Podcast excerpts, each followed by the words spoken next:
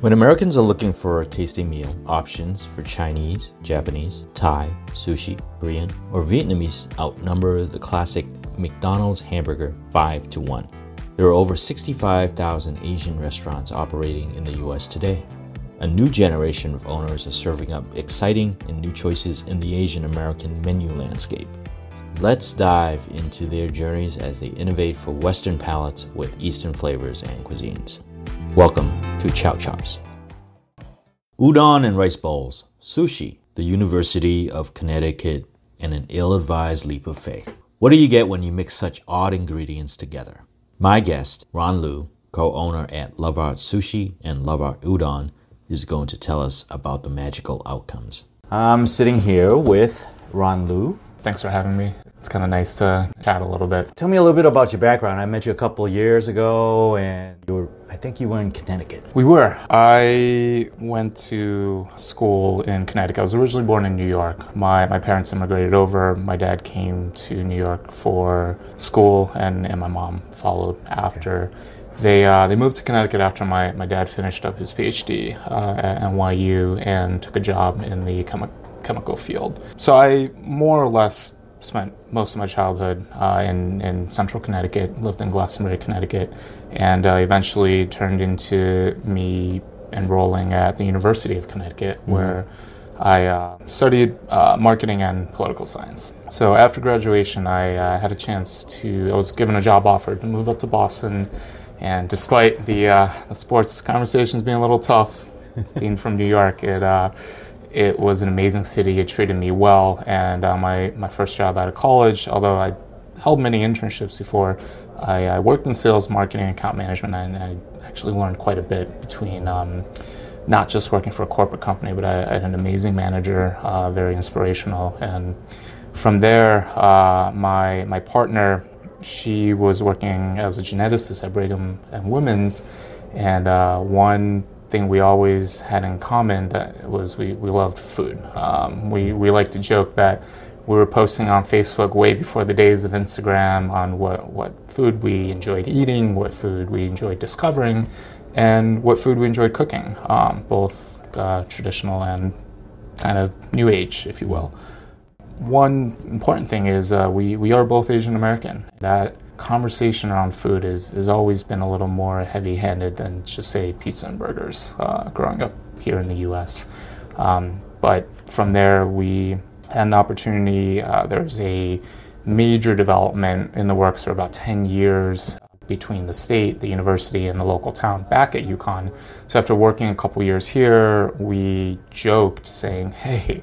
Wouldn't it be crazy if we opened a restaurant and kind of shared our, our passion for food? One call led to another, and it was all of a sudden lawyers and architects and designers. And we were suddenly looking at opening a cafe back at UConn.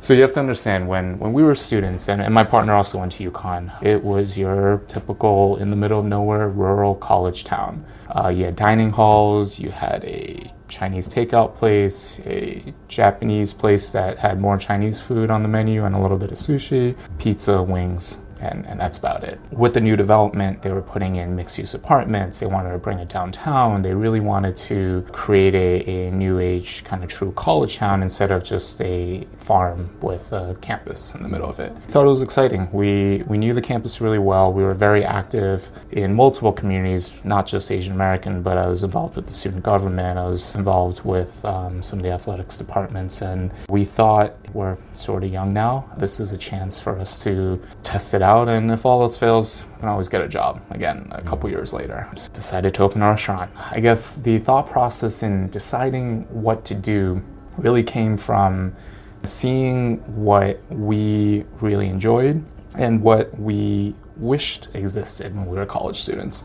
So our, our first shop was a combination rice bowls, sushi, bubble tea, and some unique homemade items, Japanese comfort food, such as made from scratch curry dumplings and okonomiyaki and gyudon and things that are, are very common, I, I believe, today, But back then, and back then wasn't that long ago. We're talking about 2013, especially in rural Connecticut. It, it was foreign.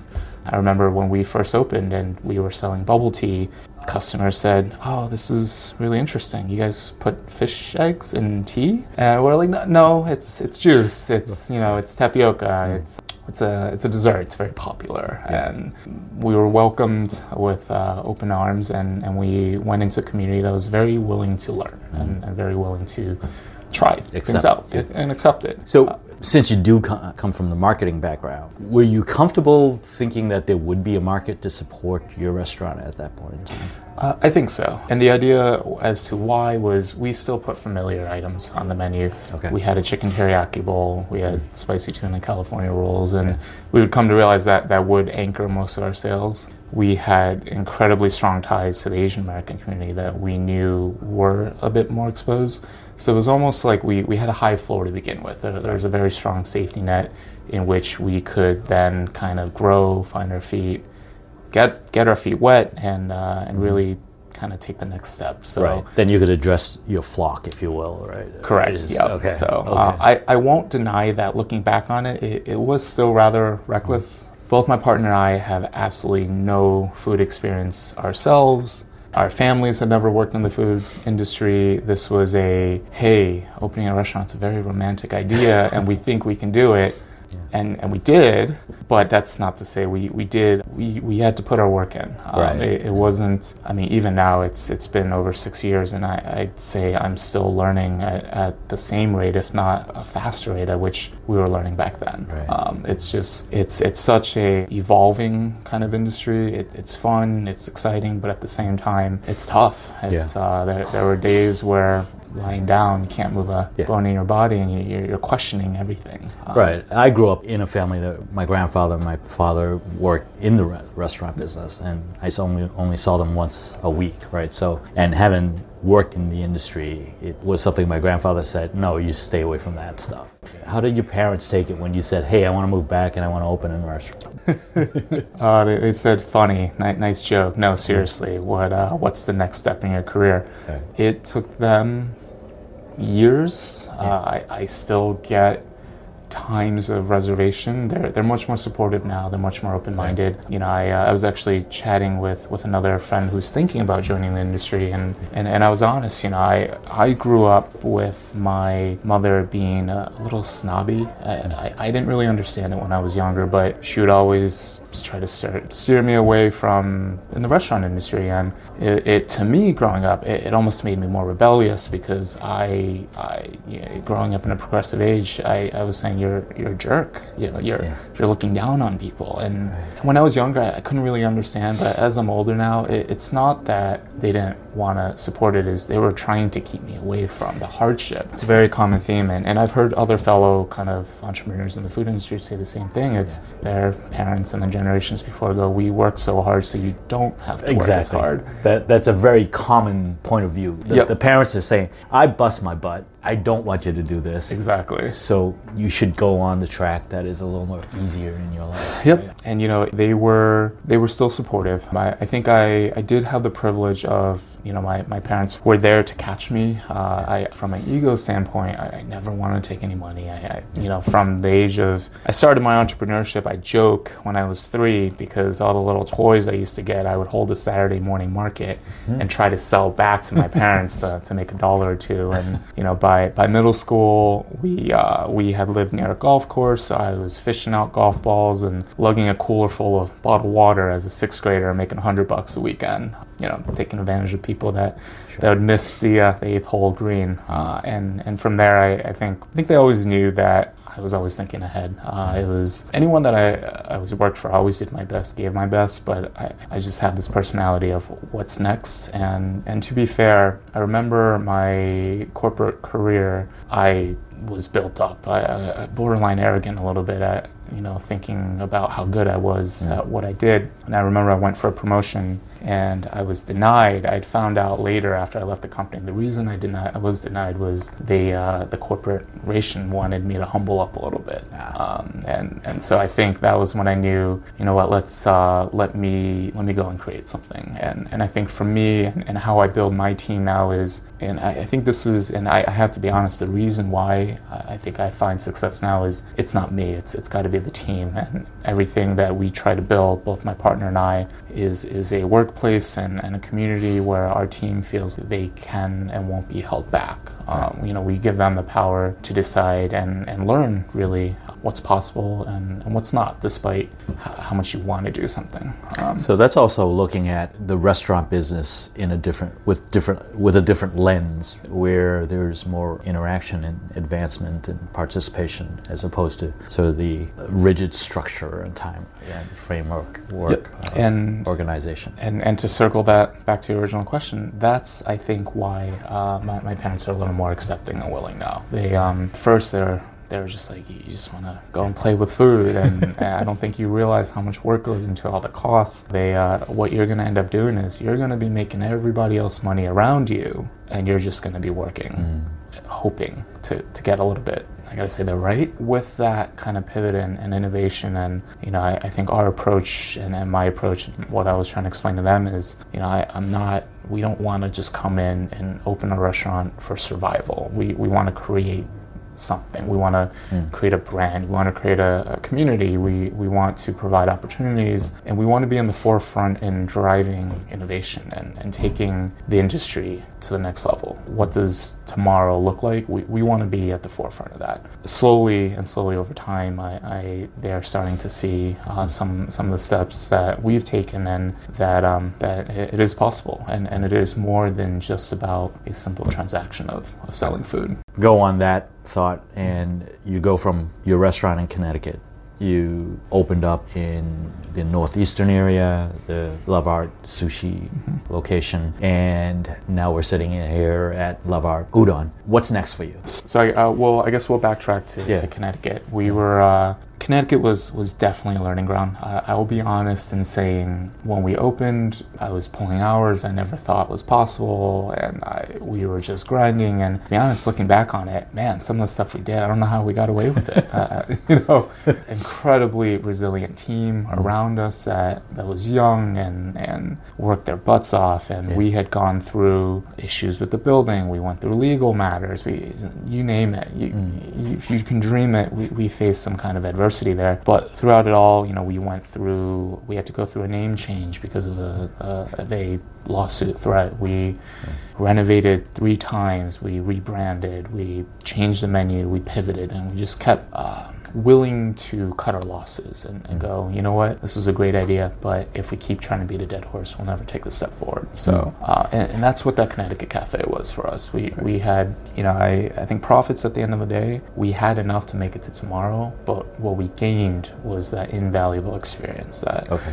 that knowledge in not knowing how to cook something, but how to deal with certain situations. Mm. And from there, we, uh, Silver Lining was I, I play basketball when, when I get actually get free time. Right. And I, would actually met some would would be future investors through that way mm. uh, on campus. And you know, one couple of investors are super excited at what we're doing. They were young. They they wanted you know they were getting their feet wet and putting kind of their mark on the world. So yeah. we were given an opportunity where we had a chance to open something here in Boston, and our menu from day one over there had evolved so much that by the th- third year we came up with the concept of love art sushi. And this was before kind of the, the whole poke hype and craze.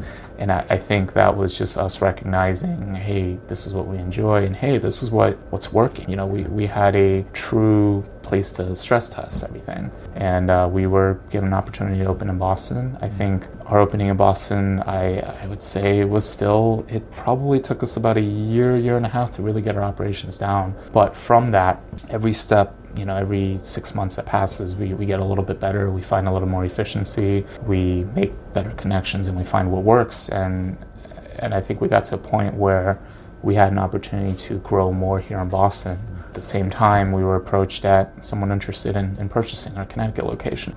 It allowed us to sell But at the same time, I, I do think we, we hit a ceiling. It's a college campus. Four months of the year, the population density falls next to nothing. And we wanted to relocate our human resources. And, and that's what we did. We, we were able to get a buyer. We relocated three full time staff up to Boston and three to four more followed after part time students that ended up going to grad school here in Boston. It allowed us to take the next step. Where, where we are today, we're uh, a week away from opening our fourth location, which will be our third active. Uh, that's going to be located right outside the TD Garden. And then we have another location under construction. We're aiming for a late spring, early summer opening in downtown crossing. This is now pivoting into what the next chapter, I think, for us is. We've also created this new incubator program where the two major hurdles that we've encountered in the food industry now is labor uh, labor being the economy is great, which is great for the city, but it also means it's tough to find talent. And the second being capital. Capital is always that striking point that can allow you to take the next step. So we've been working on this for years, and my team, we see ourselves more as a consulting company. We've kind of lifted ourselves off the ground a bit, and we're coming in doing the photography, branding, permitting, compliancy, HR, finance. And with that, we wanted to, to scale those services. This incubator program is we're connecting very passionate entrepreneurs with investors that want to work with us, and we're providing the safety net of experience. And we've got our pilot program, which I can't share too much yet. We've connected with, with an amazing entrepreneur. She's been super excited, working hard at the project. We've got investors in place that are excited about the project. We are bringing the uh, sense of security for landlords and developers here. That's kind of the, the next step. We, we don't necessarily need to have love art pasted all over the city. These are all going to be unique, new, independent brands and businesses that we're essentially providing support for your mechanics for your next step is more about the operations, more about the marketing, more of the infrastructure for success is these new Correct. concepts, right? Yep. And with that, from a scalability standpoint, it also puts us in a unique driver's seat where if we can be on the forefront in, in trying to drive change and innovation. So one one of our big 2020 key and goals is eco-friendly. How do we address the issues that aren't going away anytime soon? They're only going to continue to magnify as we move into the future. Which there's a trash crisis, there's a recycling crisis. Um, as much as think, oh, there's always tomorrow. I think society's taking a lot of steps already. I think infrastructure is starting to be built, but the drivers aren't always necessarily there yet. We want to be one of the drivers, so we're, we're actually working with distribution factories and developing product. Yeah. We've been getting samples in on, you know, fully compostable and, and paper products, seeing how we can now, from a consulting standpoint, perhaps move the needle a little bit faster on, on getting more of an eco-friendly blue, uh, green print, as we'll call it, in, in the food industry. The nice thing is uh, a lot of our work and time, we, we are triple dipping. You know, what, what we do for our own brands, what we do when working on new projects, we're, you know, implementing a lot of the thought process with eco-friendly, we're having conversations. The, that training moment with, with our own managers is yeah. something that we want to bring along a potential entrepreneur to, to see and, and learn at the same time. So it, it's daunting, it feels like a lot, but at the same time, it's, it's also methodical and, mm. we're trying to really approach it in, in the most efficient manner possible. I want to go back to your experience in Connecticut. What did you draw upon? Did you draw upon your childhood? Not my childhood at all. uh, you know, I I grew up with, and, and I think a, a lot of Asian Americans have. At some point, you, you question your identity a little bit. I grew up with, with, my younger brother, we wanted burgers, we wanted pasta. You know, I thought the Chinese food my parents made was bland. You know, I we wanted to eat the food that, that our friends ate. You know, what when we went over and, and their mother would cook for us. And now when we move over to Japanese food, it, that, that has nothing to do with my childhood really, other than buffets occasionally that you know my parents would take us out to, and it was always buffets because you get a better value out of it. I got to be honest, I think growing up, I never was really taught or instilled quantity versus quality. It was always just what's the best value, and and I think I never really picked up on the nuances of hey, what what's great quality, uh, and, and recognizing that And I, I think it was really college that, that exposed me to it. Meeting other Asian Americans that were not Chinese, making Korean friends, Vietnamese friends, Japanese friends, being exposed to more, more culture and in general seeing how not just American but a Vietnamese American household is very different than a Chinese American household and, and actually gaining that exposure and experience. And that made me a little more curious uh, into food. I think food is something that brings everybody together. So it was, you know, I could be hanging out playing basketball with some Vietnamese American friends, and then it was, hey, it's dinner time. Like everybody drops everything, and, and we have a big cookout. And, and, and my, my partner being Cambodian, when, when her mother cooked, it was it was a, a labor of love. She would spend two hours on, on dinner, and yeah. that's something where my mother, you know, after a long day of work, she comes home and just throws something in the microwave, and, and that's what. And so uh, that made me realize that food is, is such a culture in its own that mm. that I, I, think growing up I was took for granted, but that was also something that enabled me to kind of connect with cultures and, and other cultures. So I took an interest in it, flavors and understanding not just why what a flavor is being incorporated, but why. It's the origin, what's the story behind it. I went through through an evolutionary phase where during this period I'm thinking there's so much good food and I'm growing up in Connecticut, oh, all the Chinese food here is all Americanized. And I started harboring this, I'll only eat Chinese food in New York City or Boston because that's what real Chinese food is. And, and I'd argue that's false. I'd say now that I'm older, I, would say no, it's part of history. It's part of our Chinese American diaspora here. It's part of survival. Uh, and, and to discount that as not Chinese food, I, I think is, is unfair. I think a lot of that is what drives my continual interest in, in mm. food. We're privileged to travel more, so now it's I'm, I'm going beyond just what a Vietnamese American household cooks or a Korean American. I've been all over Asia, kind of seeing what food means over there. I think food over there is, is very different than what food over here is. That story is is now growing. There are others in my generation that are able to travel, and, and the internet is evolved where you, you can connect and, and cook a quote unquote authentic meal without ever having stepped foot in, into a country because of YouTubers and, and, very great storytelling. Every day, my opinion and how I see food and treat food, it still changes. It, it still continues to evolve.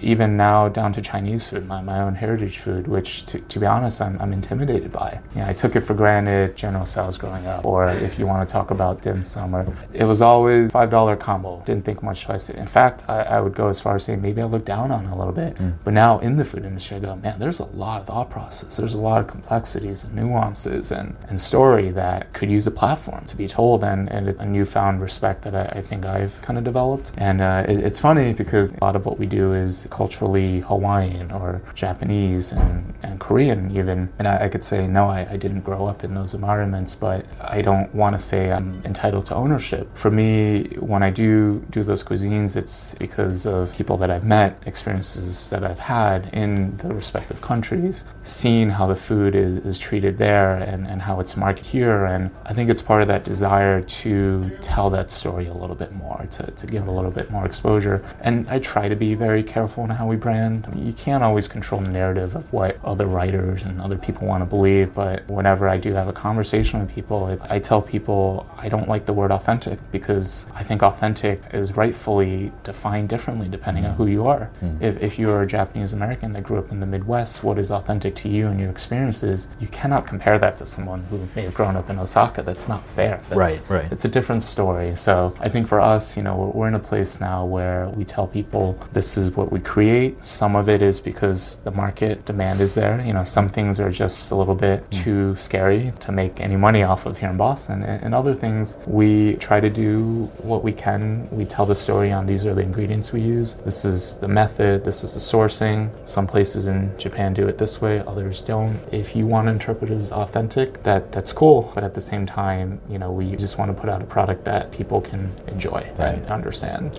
What are your thoughts on social media? You go to Yelp and you see posts that are addressing your food, your restaurant, their experience, and all of your output. I read some reviews. One guy says, I got a takeout and I got it home and it was bland. Some of these reviews, Yelp is for the masses and don't appreciate all the work you've put into it. Do you think that's a fair platform for customers to echo back or, or have feedback for you? I think where we are now is is, is subjective. It's good that customers do have a platform, a voice, and power to share their thoughts. You take a lot of pride in what you do, and your team takes a lot of pride. So when a negative review or hurtful or unfair review comes through, it's not fun. If it's a review about that's not how it's supposed to be done, I'm sorry we couldn't deliver you an experience that you're expecting, but how was the customer service? How was the food mm. itself? If you didn't enjoy it, that's fine. You're, yeah. you're entitled to that, and, and you know what? You're you're spending money and you didn't get what you wanted. All we can do is say thank you for giving us a chance. We actually key in on some of the reviews are things that aren't right. If they got an order wrong, or if they got food that wasn't fresh by our standards,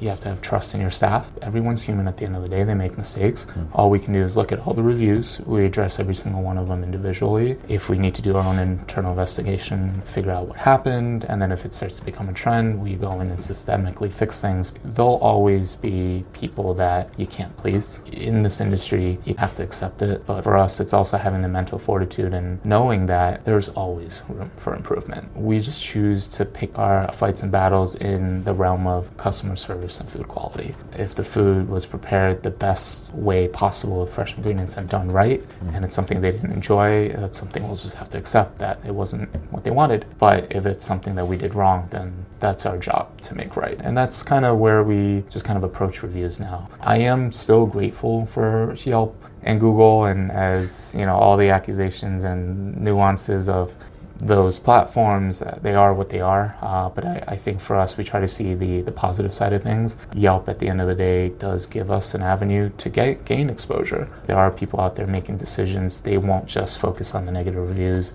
but because of Yelp and Google reviews, they'll give us a chance, and maybe they end up actually really liking it. That's all things that you know you, you can't lose sight of, and, right. and you can't just get too fixated on on the negative stuff. Go back to your traveling and discovering different cuisines. Do you have a process that you go through and thinking about does this fit into the Western palate? We're, we're not always bringing everything back. I think in the mm beginning we would make annual, some, sometimes twice a year, trips to Hawaii because of a very, very close friend and our, our goddaughter was living in Hawaii. And I think we came to fall in love with, with the island and the food. And, and I think that's why we really wanted to, to drive Hawaiian food a little bit more. And, and Japan was the other another very magical place we, we visited. So we, we wanted to do it right, but now we, we've experienced so many different cuisines and techniques, and I'm more of a night market street food guy than, than a classy high end meal kind of guy. We're pulling inspiration not from just the food that we're eating, but how it's being made. You have to appreciate what their process is, but that's what we try to really understand. What are the ingredients being used? What's the process? What's the cooking method? What's especially when traveling and, and you're visiting countries that specialize in specific things, it's not like they just woke up one day and went, let's create a national dish. It's a result of the environment around them. It's it's what resources they have accessible to them, the ingredients, cooking methods, even infrastructure, sanitation. When we experience food, we really try to understand a lot of that. We try to understand, well, why does this flavor come out the way it is? How did this dish get to where it is? Was it like this 50 years ago and 100 years ago? That's how we, we approach food when traveling. It could be a technique. We notice that there was this sauce that we had that was caramelized with a torch. So we didn't take the same sauce, nor did we take the same base ingredient, but we applied it in a different manner because of the fiery taste we got. And understanding the sugar caramelizing really transforms the dish. So when we travel, it's not just hey, we had amazing pad thai in Bangkok. It was what's the process of cooking that led to that feeling of amazingness and enjoyment, and, and how do we bring some of that back? And, and so that's where we're really sliding a lot of the little nuanced things. And that's why when we travel, it's not just bringing Vietnamese food back or, or Japanese food, it's bringing that technique and, and really hoping to elicit the same feelings that, that we had when we were traveling abroad and eating mm-hmm. abroad. Are you discovering techniques are counter to what we're accustomed to here? Not necessarily. 95% of what we try to bring back doesn't happen. Uh, sometimes it's it's ingredient sourcing. Other times it's complexity. If it takes us this long to try to master it, is it feasible to train somebody and, and recreate it and reproduce it? We also have the principle of if you can't do it right, you can try and try, but don't put it out there because when you do that, you're presenting somebody else too with your food. And for us, we don't ever want to accidentally represent something in the wrong way. So there is a lot of trial and error, and we do try to test it with uh, not just with friends, but I, I ask people to be critical. You know, don't just don't just tell me something tastes good to make me feel good. Like I, I want to know how does this make you feel? What are your actual thought process? And we, we are blessed to, to have that support group too that, that is honest with us. What's your proudest dish? One that you would say, come and visit, you have to try this. That one's tough. I gotta say, I think it's our classic chicken sandwich that, that we had fun with. Nani Chicken Buns was a brand that we created. It doesn't technically have a storefront. You, you can't find it on a Google map. Google gets confused. We, we offered at the Love Art Udon location, but we purposely branded it with an air of mystery. And uh, when we first launched, it was a delivery only restaurant. It was a summer side project. I love fried chicken sandwiches. The world loves them, right? Oh So- gosh, and it's been done over and over. Yet there's still so much innovation you can do with it. And for me, I'm a dark meat guy. Maybe that's my. I'm my there Asian too. Roots. I'm there too. Uh, white meat is great when when I'm going through a health cut, but you know we we got together and and from things that we've learned and and things that we've experienced, we I, I wanted to create a chicken sandwich. So so we did it. We we went through many different editions. The premise behind it was a karaage style marinated sandwich. So we created our own soy sauce blend with spices and chili oil and hmm. sesame oil and, and seaweed seasoning and a lot of things that went into it. We cut up and clean chicken thighs, marinate it for 24 hours and very strict. It's got to get at least 24 hours of, of drinking the, the marinade. And then we pull it out, three step batter. We actually went with more of a traditional American southern batter. So in, instead of the light potato starch, we went with heavier mix of flour and, and breadcrumb and lightly spiced because we really wanted the marinade to come through. Not just the sandwich, uh, the chicken rather, but we also focused on the bread. We imported, we just baking is, is a whole oh, art yeah. in its own. We, we stayed away from that Right. tested out different ones and, and we actually went with a Hokkaido cream Japanese sweetbread. Is that from a local bakery? So it's actually from Japan. They ship it to California and we work with the distributor. That California distributor has a branch in New Jersey that we're able to source it up from. And uh, we called it chicken buns. We actually called it nani chicken buns. Nani So chicken buns. Nani, it means what in Japanese, and we thought it was kind of a fun play on people going, what? so from that, we, and then we have the chicken, we have the sandwich, and we went, what's going to tie the sweetness from the saltiness and savoriness of the chicken and the crispiness, and we thought to do a Vietnamese style pickled veggie. We did pickled carrots, bean sprouts, and cucumber, um, similar to a banh mi sandwich. We put it all together, and, and then we, we created a, little bit of a spicy aioli, and it just came together. And it was, again, we, we went through many different editions of slurries and, and batter and coats and cook time and holding and, and like I mentioned, buns, how long to toast it midsummer it just everything came together and we were like this is it. This is amazing. And we we launched it semi quietly but then Eater picked up on it and then they went wait wait a minute. The, the Love Art team we think this is the Love Art team. It's a little ambiguous but it's like a ghost restaurant concept. And then suddenly media outlets were reaching out. We had scheduled pop-ups with breweries a lot of success with Mighty Squirrel and Waltham and Lamplighter Brewery and it just was like chicken and beer and it was fun. It, it was really really cool. I think my favorite review that we got was uh, someone mentioned it was like having your favorite shoyu ramen bowl captured in fried chicken form with the sweet bun that tied it all together. So Okay. um, I think that's that's probably my, my proudest kind of thing that our, our team, and I say our team because this was not a one man effort, it was the entire team worked to, to perfect it and we came together and, and created something pretty cool. Can I walk in and get that? Or You can. It's it's kind of like a speakeasy style. You ask, hey, like, Ah. can I order a chicken sandwich? Yeah. The staff will uh, will take care of you. They'll go through their process and radioing back, and it's and it's fun. So you can still order it online. We uh, again with with the winter coming and we've it was like a summer fun project. It's still available for order, both delivery and, and in store. But it's, it's kind of like if you know, you know. For anybody listening, that, that they can walk in and say, "Hey, I want that chicken sandwich." And it's uh, it's it's here at, at the Love Art Udon locations. What about 2020? Will you be working on the innovation side, structure side, or the operations of two locations? The current stores always come first, so we, we never want to leave what really built the foundation for us behind. So mm. what we do is the, the entire team is hands-on prioritizing to give all the stores all the resources and guidance they need to succeed, and we'll, we'll continue to do that, and we'll work on the, the incubator and, and the distribution and all the other projects when, when we get the opportunity to. The growth and speed of the innovation side is really dictated by how rock solid our, our stores are. If it wasn't for the stores giving us that foundation, we don't even get the opportunity to, to sure. work on some of these cool things. I look forward to hearing more about what your progress is for the next year. Thanks for coming on the show. Yeah, thanks for having me. This was uh, really fun. Yeah, appreciate it. That wraps up my first episode of Chow Chops. Ron's co owner, Jessica Chip, unfortunately was unmiked. I hope to have her interviewed as part two to the Love Art story. I'm Jeff Chin. You can connect with me at jeff at chowchops.com. Thanks for the airtime.